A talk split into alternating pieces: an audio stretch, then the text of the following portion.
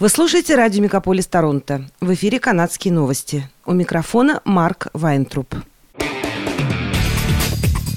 Радио «Мегаполис». «Канадские новости». В эфире «Канадские новости» у микрофона Марк Вайнтруп. Цены на бензин достигли нового рекордного уровня в районе Большого Торонто. Ожидается, что в эти выходные они превысят отметку в 2 доллара за литр, пишет издание CP24. Рост цен на бензин, по мнению канадских властей, связан с конфликтом России и Украины и решением Европейского Союза отказаться от импорта российской нефти. С мая прошлого года цены на бензин выросли почти на 50%. Увеличение стоимости автомобильного топлива приводит к росту цен на товары – Торговец рыбы из Новой Шотландии, который поставляет морепродукты в рестораны Онтарио, заявил, что потратил 1600 долларов на бензин, чтобы добраться до Онтарио и вынужден это компенсировать.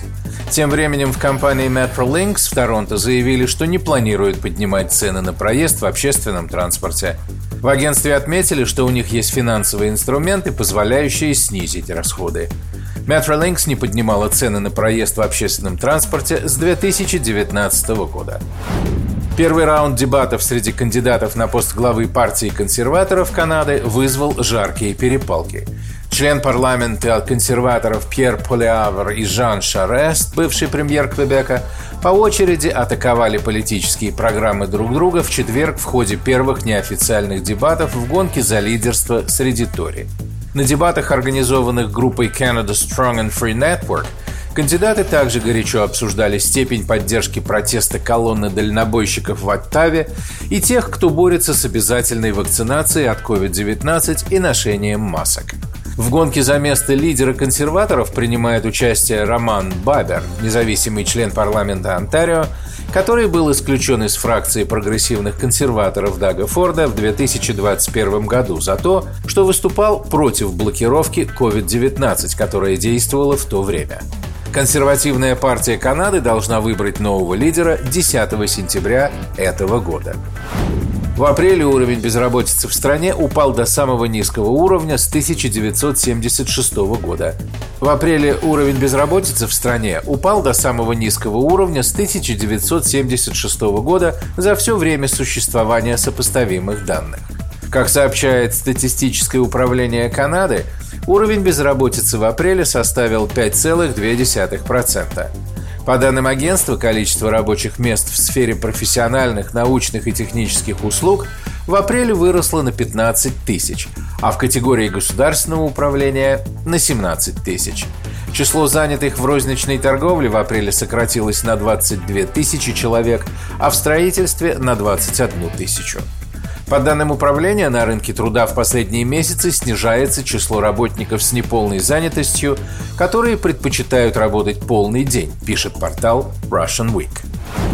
Канадский министр транспорта Амар Аль-Габра заявил, что авиакомпании готовы помочь организовать чартерные рейсы для украинских беженцев в Канаду, как только будут преодолены некоторые логистические препятствия – Федеральное правительство разработало несколько специальных иммиграционных программ, чтобы помочь украинцам, которые хотят приехать в страну кленового листа, временно или на постоянное место жительства. Министр Аль-Габра заявил, что организовать рейсы оказалось сложнее, чем ожидалось, потому что не все беженцы находятся в одном месте. Министр не уточнил, когда эти проблемы могут быть преодолены. В отчете, направленном в Комитет по этике Палаты общин, утверждается, что во время пандемии COVID-19 передвижения канадцев, включая походы в винные магазины и аптеки, тщательно отслеживались через их мобильные телефоны. Делалось это без их ведома. Аналитики компании Blue Dot с использованием анонимизированных данных подготовили отчеты для Агентства общественного здравоохранения Канады, чтобы помочь понять характер поездок граждан во время пандемии.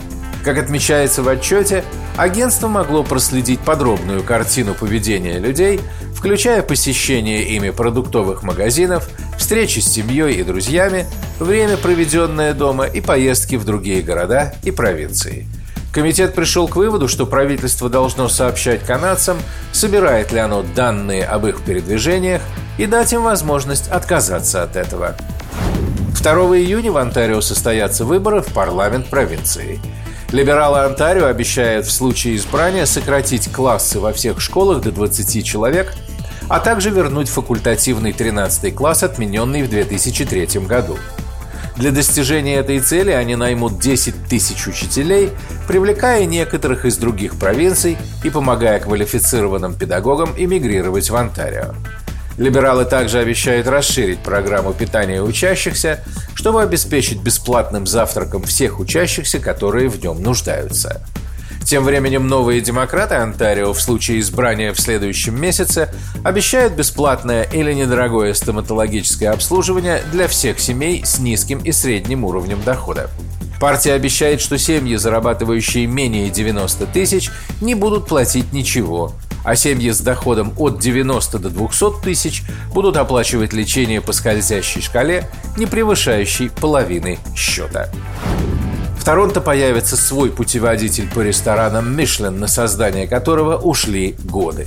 Знаменитый путеводитель, издаваемый французской шинной компанией «Мишлен» с 1904 года, никогда раньше не выпускался для Канады, поэтому первый путеводитель по Торонто станет первым в стране. На основе субъективных анонимных отзывов инспекторов гид присваивает ресторанам звезды, которые говорят об уровне заведения. Максимальное количество звезд, присваиваемых гидом Мишлен – три, но даже одна звезда считается большой честью для ресторанов во всем мире. А вот самая высокая оценка – три звезды – способна привлечь посетителей со всего мира, которые готовы совершить путешествие в другую страну только для того, чтобы пообедать в одном из лучших ресторанов – Ожидается, что Мишленовский гид по Торонто будет официально объявлен 10 мая в отеле Four Seasons. Среди ресторанов, которые, по слухам, получили звезду Мишлен, находятся Кафе Булуд и R&D, передает портал Тарантовка. Это были канадские новости. С вами был Марк Вайнтруп. Оставайтесь с нами, не переключайтесь. Берегите себя и друг друга.